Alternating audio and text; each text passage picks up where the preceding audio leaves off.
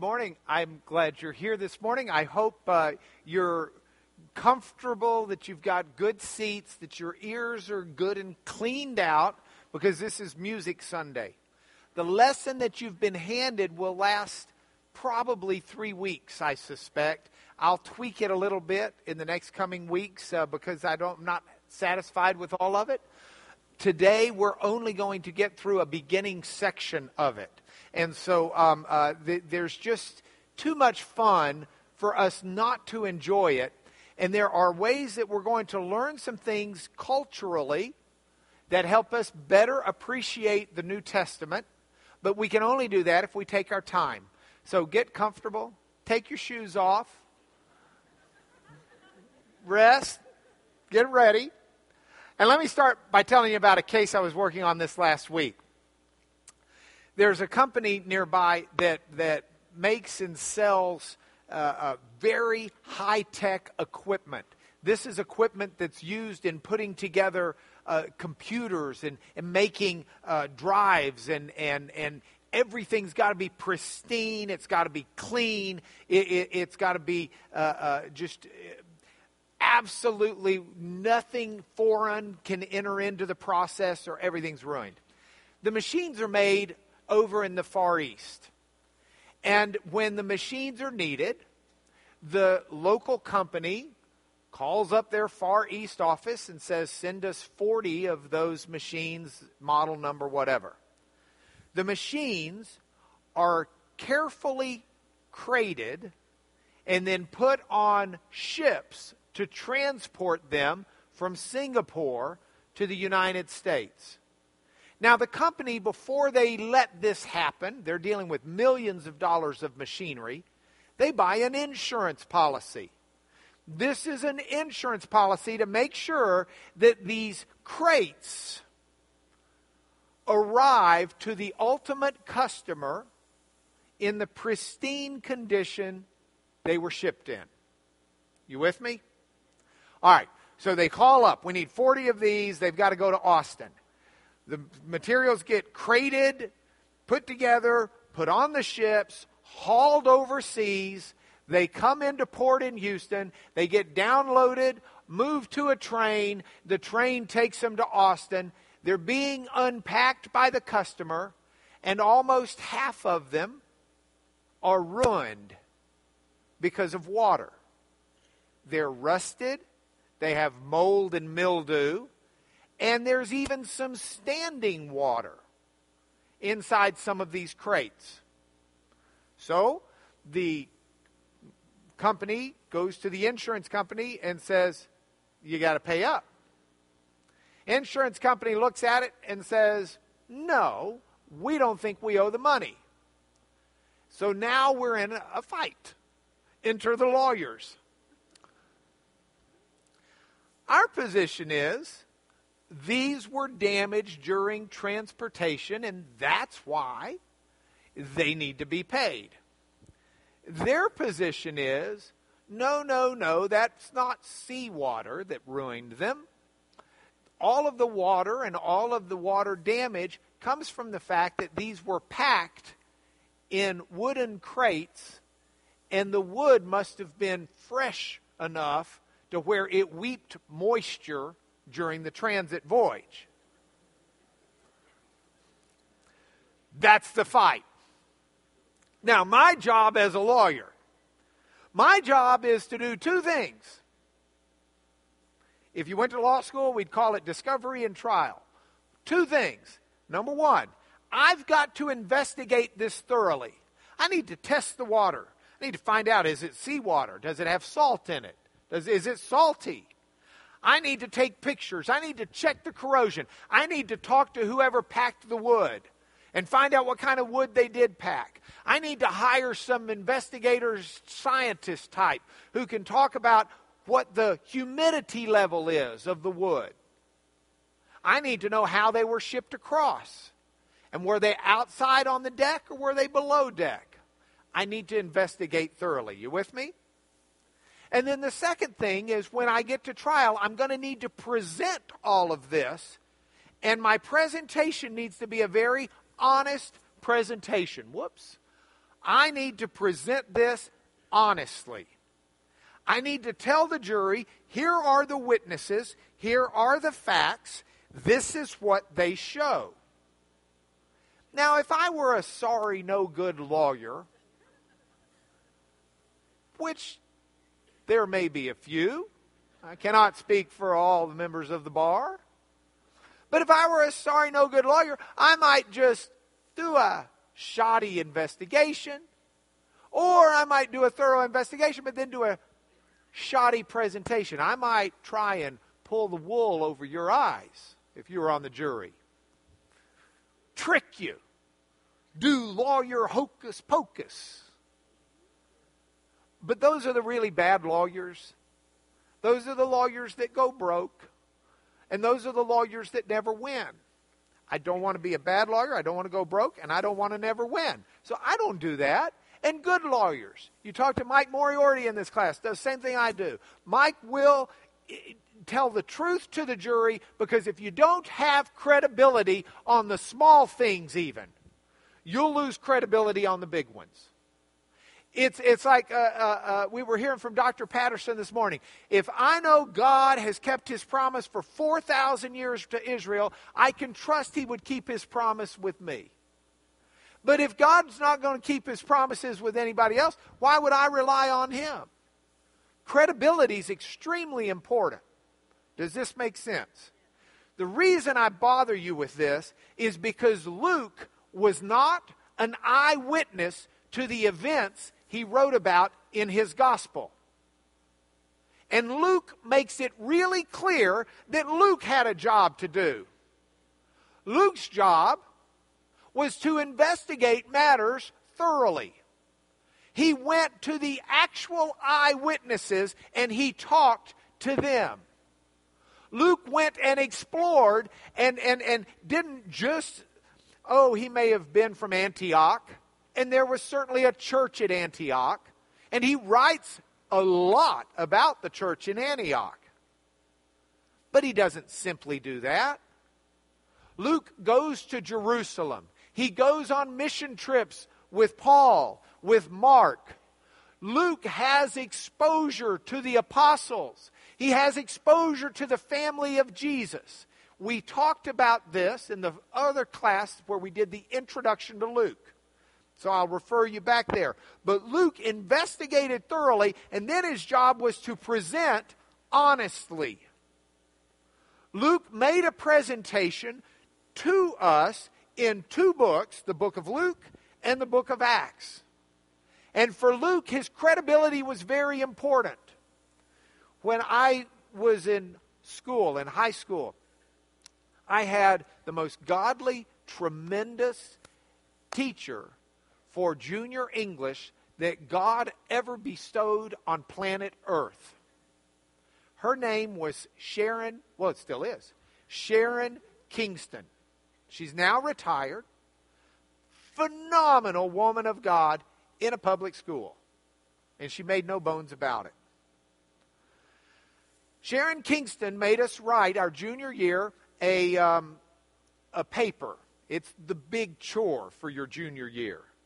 And in the paper, we had to write quotations and we had to use the right form to cite the quotation so someone could look it up. We do the same thing in legal briefs. It's the reason I put footnotes in your lesson. So you can go check to see if Lanier got it right. Or you can go read more about it to get background. Now, that is a modern way we handle these issues. The ancients cared about such things, but they did not have the Chicago Manual of Style to follow. But when you read Luke, Luke very clearly is giving names and places and events and times because he wants people to verify his story. He's writing at a time where the eyewitnesses are still alive. And so he puts his information in a form that Matthew doesn't, in a form that Luke, Mark doesn't, and in a form that John doesn't. It's a form that begs you to go investigate. And I love that about it. So when we look now at the content of Luke, I want us to do it with our eye toward not only hearing the story, but the confidence that we can get that he went and found this out. Experiment in your brain and think, how did he do this? What was it like? What was it like to go hear the family of, of, uh, uh, of, of Jesus talk? Can you imagine a doctor getting to sit with Mary and discuss the virgin birth? Luke being a doctor. Certainly, he's going to ask some questions. He gets information and he puts data into his gospel that we don't get anywhere else. If you were to take the gospels and divide them up, Luke's material, 23% of what you find in Luke, you'll find only in Matthew. Mark doesn't have it. There's 23, or, or Mark's got some of it, but, but at least, let me take a step back. I haven't given you the right statistic explanation. 23% of what you'll find in Luke, you'll also find in Matthew. Some of that in Matthew and Mark. Mark, 41%. Uh, yeah, we got it. Okay, there. Mark, 41% of what you find in Luke, you'll find in Mark. And some of that also in Matthew. They bleed over. I haven't pulled that out.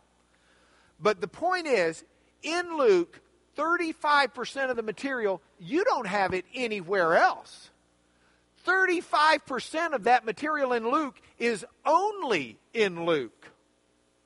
And that's what I want us to examine. Let's examine that content that's exclusive to Luke that he got from his investigation in his thorough reporting that he gives to us. Let's get all of that and let's look at it. Because it tells us some of the emphasis that Luke was driving at. Because Luke made it a point to put material in his. Mark's already been written. Luke has Mark's gospel as he's writing. That's some of his input. But he Luke sculpts his gospel as a work of art to include some things and to restructure some things. So, how are we going to do this? What are we talking about? Well, let's divide it up.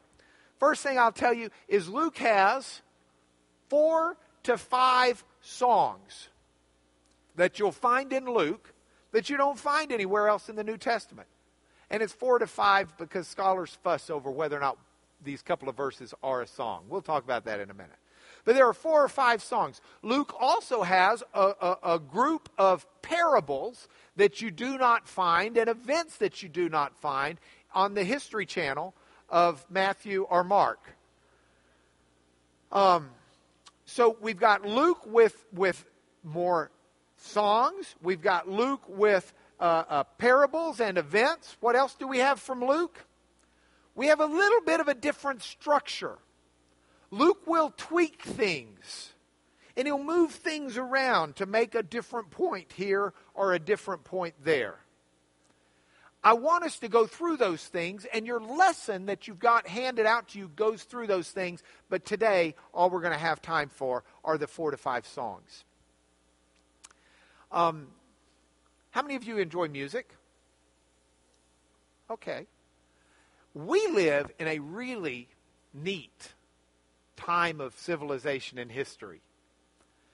Uh, when our son was home over the holidays, he told me something that I just really enjoyed hearing. He said, Dad, did I tell you about my playlist that I did? I called it my presidential playlist. Now, if you're under the age of 25, I assure you, you know what a playlist is. If you're above the age of 25, the odds are you know what a playlist is. But the further you get from age 25, the decreasing odds that you know what a playlist is. A playlist is his computer generated list of songs that he will play together that have some coherent theme. Here's what he did He took the top 100 chart, which has been around for quite a while, and he started with the first term of President Eisenhower. And he put the number one charted song in the top 40 in America and went Eisenhower, first term, Eisenhower, second term. JFK, LBJ, Richard Nixon, Gerald Ford. Remember him? Jimmy Carter, Ronald Reagan, George Bush the first, H.W. Jim, uh, what's the, the guy from the South? Bill Clinton. George Bush the next. President Obama. Went through each one of them and had the number one songs on the playlist. And then he listened to them over and over. And he, I said, What were you driving for? He said, I wanted to see how music changed. Popular music. And he says it's real interesting. In the 50s, it all sort of sounds alike. Early 60s, sort of sounds alike. He said, and then for five weeks in a row, you've got these Beatles songs, actually longer than that. And he says, Dad, they just don't sound like anything that'd been on the chart before. It, it, the, it, it's just a corner that was turned. And he said, You hear about how important the Beatles were. You just don't realize it until you listen to the stuff that was going on the radio until the Beatles. Now, I say that to say music. I love music. I thought that was a thrilling thing. I have a question for you. If you could hear what those songs in Luke sounded like in the first century, would you like to? I would too but we can't. I don't have that for you because I don't know. But I'll tell you what I did do. Archaeologists found uh, kind of a, think of it as an equivalent of a tombstone in ancient Greece. And the best identity that they can give to this date wise is probably the first century, about the time of Jesus and the early church in Luke.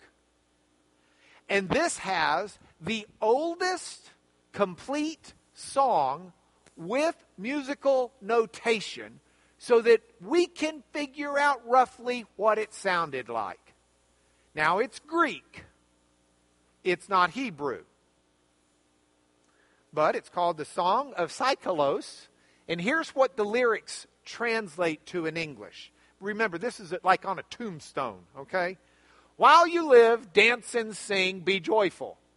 For life is short, and time carries away the prize.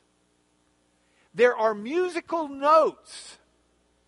The musical notation, I've got four lines up here. The first line and the third line are taking the musical notation and putting them into Greek letters for us to look, look at. The second line and the fourth line are the actual Greek words of the song.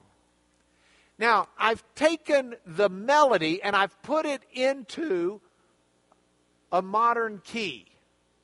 So, anybody out there who can sight read is welcome to come up on stage right now and sing this song. No takers? Okay. I found someone else to sing it for us. Are you ready to hear what a song sounded like at the time Luke wrote his gospel? Here it is.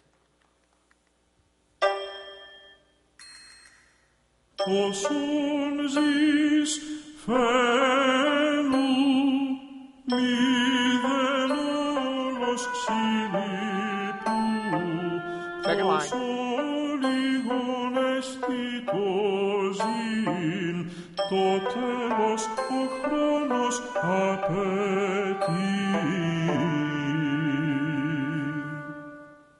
That's the oldest song we've got. It's kind of cool, isn't it? Yeah.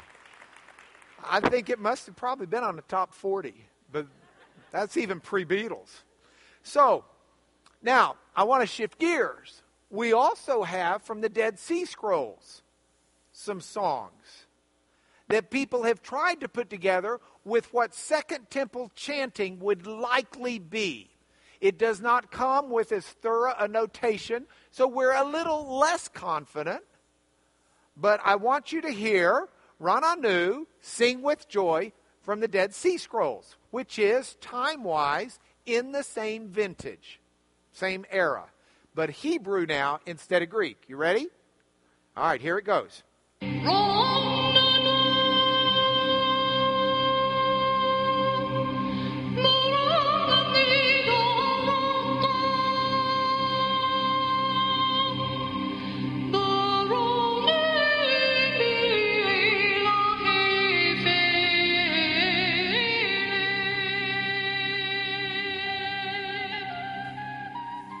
Interesting? All right, now we are then, you're in the first century mode. You've got your first century playlist. All we need to do is fill it in with a few more songs. That brings us to Luke. Luke puts these songs in the first two chapters almost like a modern musical. I mean, you almost feel like you're watching The Music Man. And uh, Professor Harold Hill is on the train, and uh, uh, all, of, all of us are, no, I guess those were other people on the train, talking about Professor Harold Hill. Or take the musical of your choice, Les Mis. And the actors all of a sudden just break into song to explain what's been happening. That's what the first two chapters of Luke almost read like. So you've got narrative, and then all of a sudden punches in a song, and then you go back to narrative, and then punches in a song, and then you go back to narrative. So, with that in mind, let's look at it. Luke begins, his first four verses are his introduction. And it's written in pristine Greek. It's, it's actually maybe the prettiest sentence of Greek in the entire New Testament. It's, it's in a classical Greek form, and it's just outstanding. But that's all he says is, hey, I'm writing this in honor of you, Theophilus, and others, so that you will know the, the you know why we believe what we believe. This is my thorough investigation being documented for you. I've talked to eyewitnesses who have themselves become testimonies of who jesus is and i've presented this to you. Go back and check my sources. After he does that he luke shifts and starts writing a greek that's very much just translated Hebrew almost. It's, it's, it's got a lot of Hebraisms in it, the way he writes it. And he starts out with the birth of John the Baptist. This is material you don't find in the other Gospels. In the days of Herod, there's a priest who's serving in the temple named Zechariah. Now, an angel appears, it's the angel Gabriel, appears to Zechariah and says, You're going to have a son, you and your wife, Elizabeth.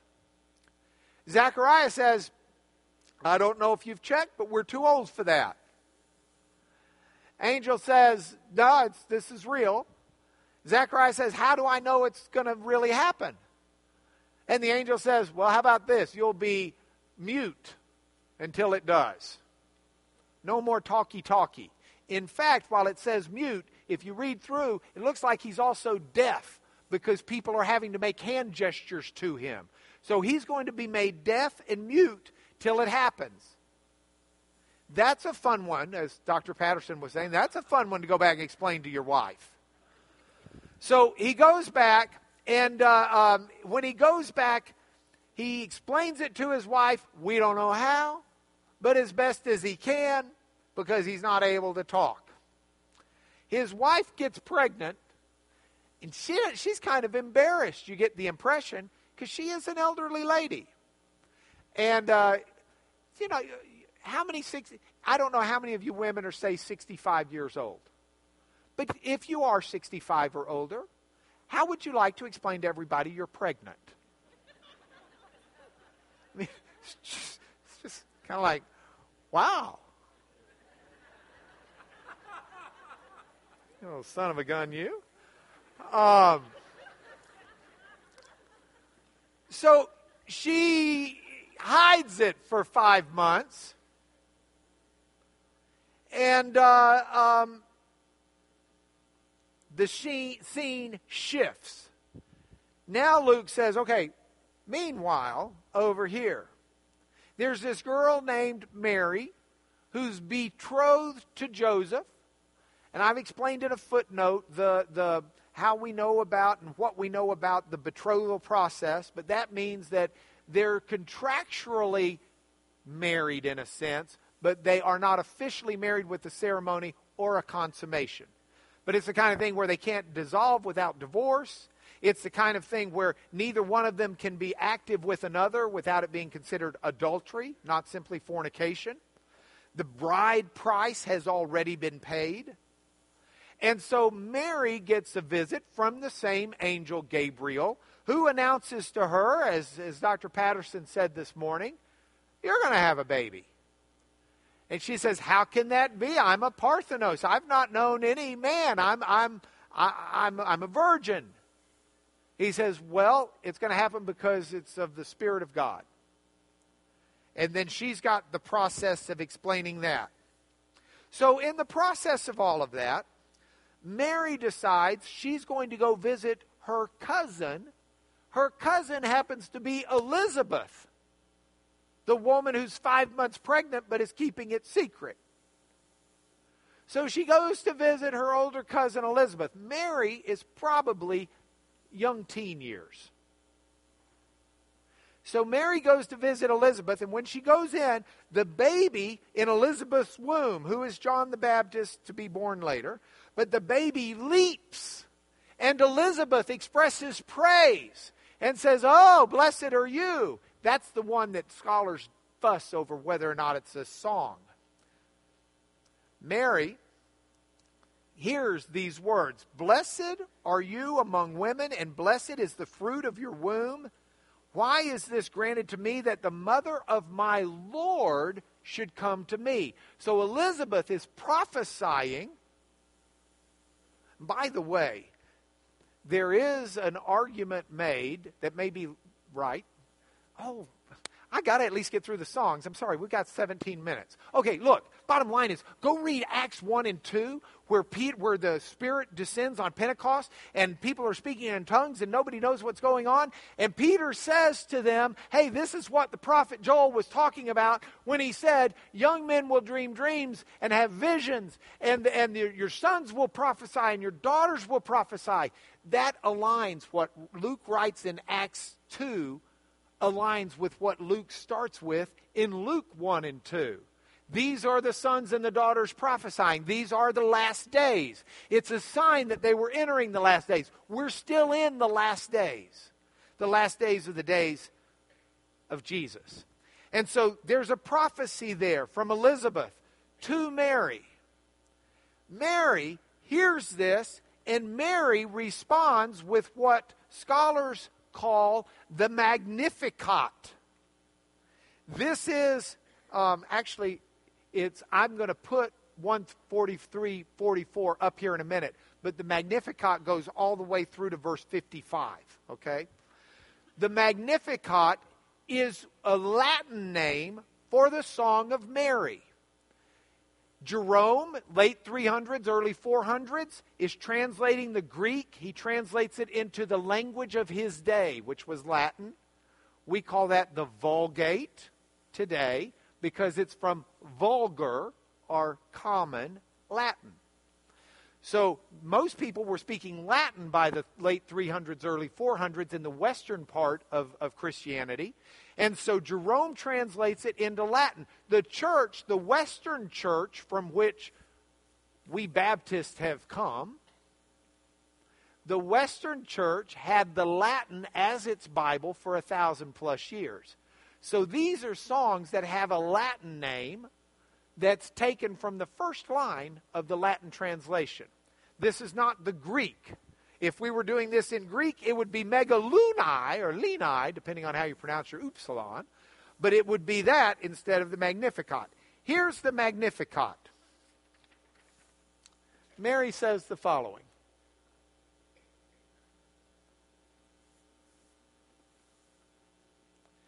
My soul magnifies the Lord.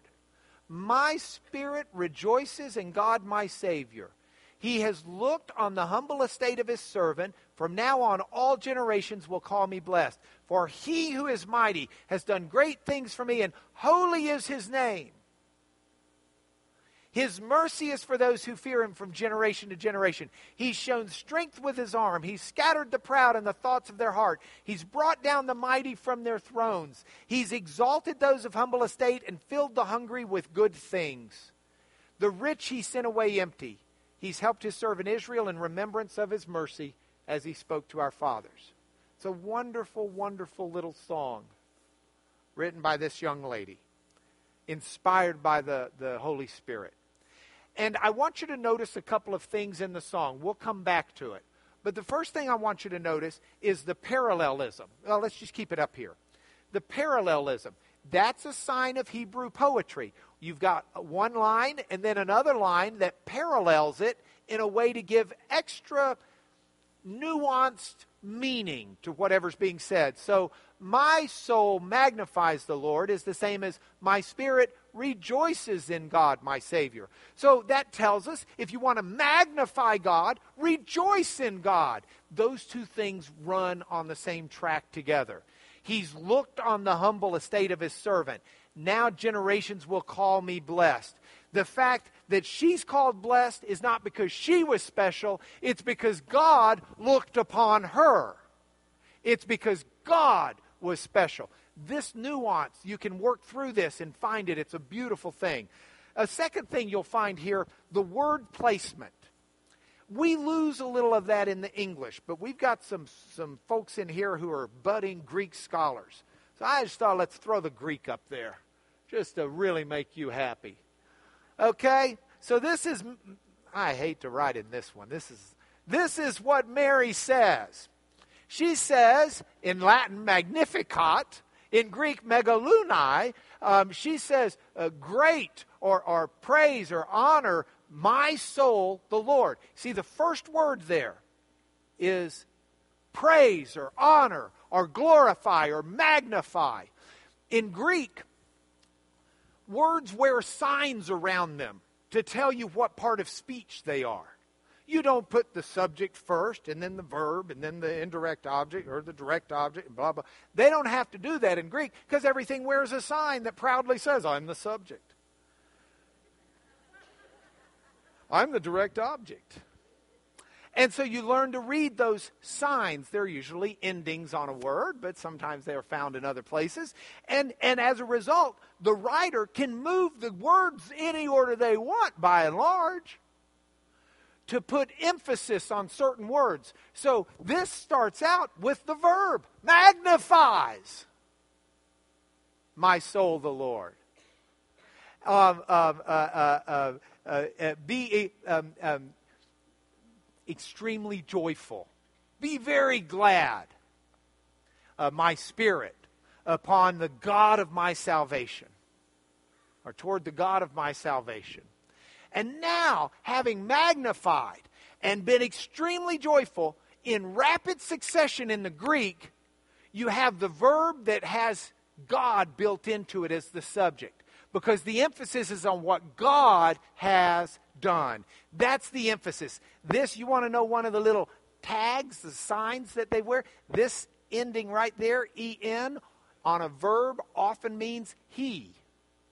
Okay? So um, it's he who's looked upon me with care. It's He who's done these great things. It's He. It's He. It's He. It's He. And every verse starts out with He has done this. He has done this. And it's very, very, very powerful. I'll also tell you, and we don't have time for this, but I've put in the lesson. Um, if we can go back to the to the uh, Elmo. Um, I put in the lesson Old Testament echoes. Some people say, oh, there's no way a 14 year old girl wrote a song like that. Well, A, the Holy Spirit inspired her, and B, actually, it looks like a 14 year old, a very talented, gifted one. But a 14 year old, at least to some degree, because she took phrases from the Old Testament, phrases from the Psalms. She especially took the song of Hannah, who was Samuel's mother, who wasn't, you know, Hannah says, My heart exalts in the Lord. Mary says, My soul magnifies the Lord. I can guarantee you, almost anybody in here with a 14 year old daughter, if you told her, write a song, the odds are she'd take Taylor Swift's songs and imitate them as closely as she could. And that's what you see here. Talk no more so very proudly, Hannah said. He scattered the proud in the thoughts of their heart and brought down the mighty. The bows of the mighty are broken, but, on the, but the feeble bind on strength. He's broken down the mighty. He's exalted those of humble estate. Those who were full have hired themselves out for bread, but those who were hungry have ceased. He's filled the hungry with good things, the rich he sent away empty. You see the echoes? All right. So I got a version of the Magnificat for you but I don't have one in the old time stuff. So this is one from our, our friend of this class and reader of these lessons, John Michael Talbot. And since this is going on the internet, I have his permission to put this on there. Here's John Michael's uh, putting into English some of the Magnificat. The song itself, six minutes, but uh, here you've got some of it. Soul proclaims the greatness of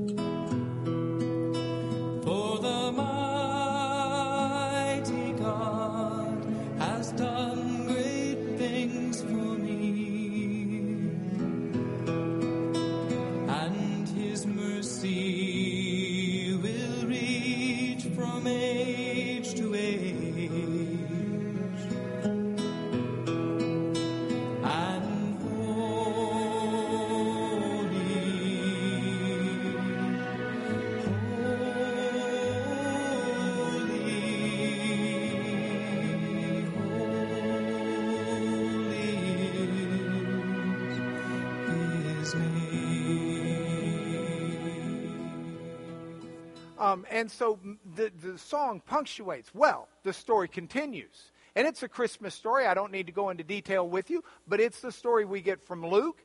Um, Mary goes on her way. John the Baptist, the time comes, Elizabeth's womb opens. She gives birth to John the Baptist. Everybody's gathered around. Let's name him Zachariah after his father, whose name, I might add, means Yahweh remembered.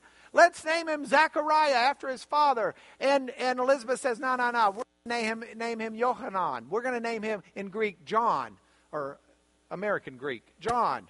We're going to name Iones. We're going to name him John. Okay? And then, no, no, no, we're going to name him. You got to name him after his dad. At which point, Zachariah says, Hey, hey, hey, bring me a writing tab. You know, he signals, gets a little writing tablet, a little wooden tablet, and he writes down on it, His name will be John. Everybody says, Oh, his name is going to be John. And just like that, Zachariah is healed. And he's able for the first time in over nine months, assuming it was a full term He's able for the first time to talk and to hear. And the sign has come true. And he has a song himself. The Benedictus is what it's called from the Latin. And it's uh, in your text, and you can find it. But it is the same thing. It is a song of praise to God for what he's done. And I've given you material about it, but we've got to scoot on or we won't make it through these. I will tell you that uh, it, it's got a great tie to Isaiah 40 that his son, Isaiah 43, is the one is the passage where Isaiah says that, that make way in the wilderness, one is coming, prepare the way of the Lord. And it's very clear that's who John the Baptist is. And this song echoes Isaiah over and over, as does the writing of Luke around this song. Luke does not want us to miss that, nor does Zechariah. So we have that. Now, ultimately, Jesus is born as well. When Jesus is born, he's born in a manger, which can refer to the trough where he's laid, or it's actually also the feeding area. So he's just, he, there was no room at the inn. The Greek word for inn does not mean a hotel six or motel six. It's not a four season, three season, two season, or one season. What it likely means is a guest room in a relative's house. But there wasn't any room in the house, so they just decided to camp outside under the stars. They're outside under the stars with the animals, and the shepherds are keeping their flock nearby. And when the shepherds are there, the heavens open, and a, a selection of the host of heavens, innumerable angels, are singing. And the song that they are singing is called the Gloria. And that's from the first word in the Latin. You will not be surprised if we go to the Elmo real quick to see that the first word in the Latin is carried forward pretty good into English. Glory to God in the highest, and on earth peace among those with whom he's pleased.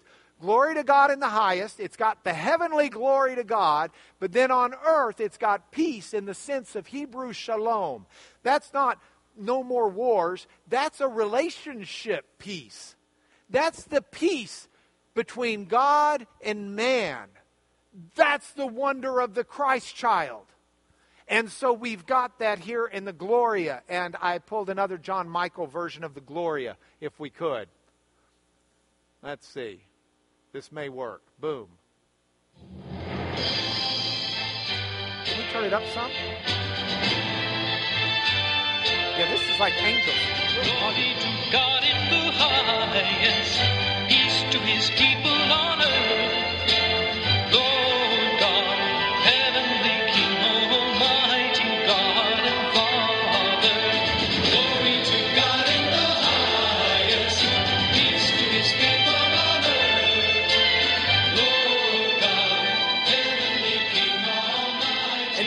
Have these songs repeatedly. Now, Luke doesn't go into a lot of the details about Jesus and it doesn't go into any detail about Jesus and the family going to Egypt.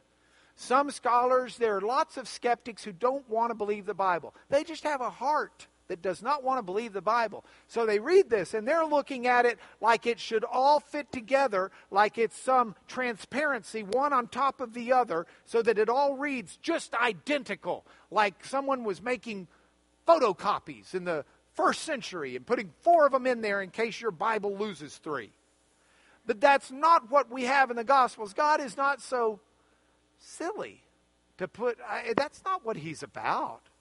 We have four beautiful portraits of what was going on there in Jesus and in his time. And, and Luke's not about chasing down, though they went to Egypt to avoid the slaughter of the innocents, because to Matthew and his Jewish audience, that was a memory and that was a hard time, and that was something that they needed to hear and wanted to hear. But for Luke, He's not talking about that. That's not his emphasis, and that's not the way he structures his stuff. So if you get troubled over some of those details, we'll probably throw it into a last lesson on Luke where we look at why those stories seem to be different. But I've put some of it in there for you today anyway, so you can get a gander of it.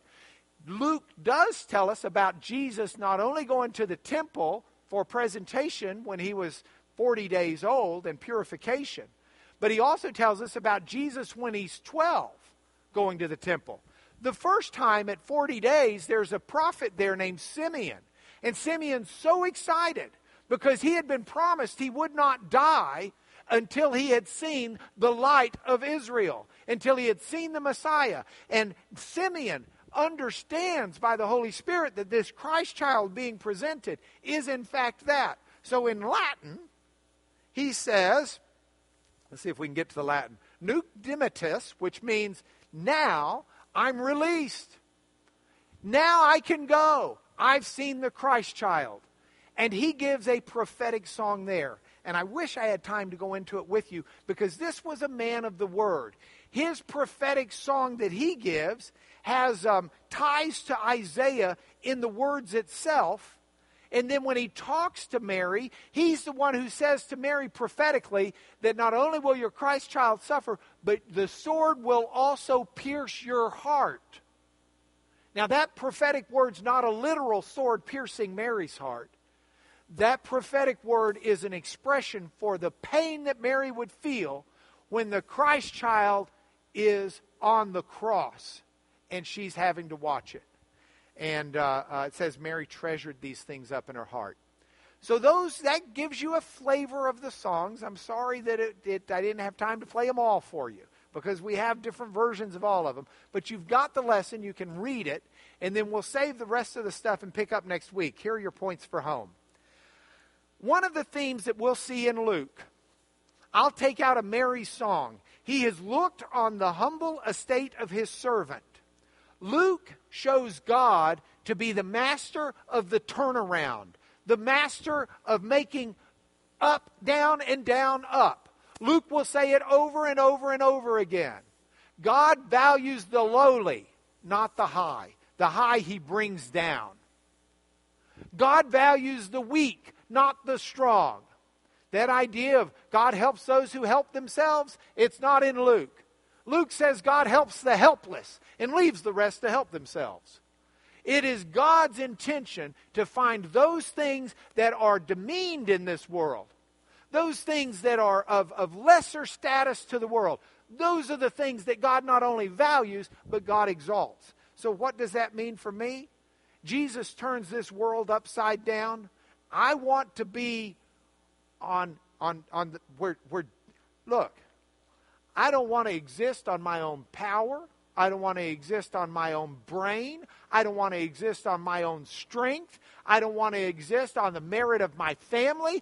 I don't want to exist on any of that. I don't want my bread today because I was able to work hard enough to get it. I want God to give me this day my daily bread. And I want Him to recognize that compared to who He is and what He's done, I am nothing apart from the way He has made me and what He has done. That's Mary's song. Mary's not special because Mary was this great young woman. Mary is special because God made her special. And God makes every one of us special. If He wasn't making you special, He wouldn't have bothered making you. He just wouldn't. Next, Jesus is a light to those who sit in darkness. That's the prophecy from the song of, of, uh, of, uh, of Zechariah. A light to those who sit in darkness. Question Why would anybody want to sit in darkness when they can walk in the light? Please come back next week. Please join me in this study of Luke let's see how Luke bears out that Jesus is the light of the world so that we don't have to sit in darkness and we can have true wisdom from his light. Final point from home. Glory to God in the highest and on earth peace among those with whom he is pleased. I want to find my rest and I want to find my peace in God. Would you pray with me? Father, thank you for your love. Thank you for the, the promises you've made and the promises you keep. Father, we do not stand before you out of our own merit, out of our own worth, out of our own righteousness. We bow before you as you clean us from our unrighteousness, as you create in us clean hearts as you manifest your righteousness in us. Father, we live a meaningless life absent the purpose you give us. And it is my prayer that we will praise you in that and walk humbly in your sight. Through Jesus our Lord. Amen.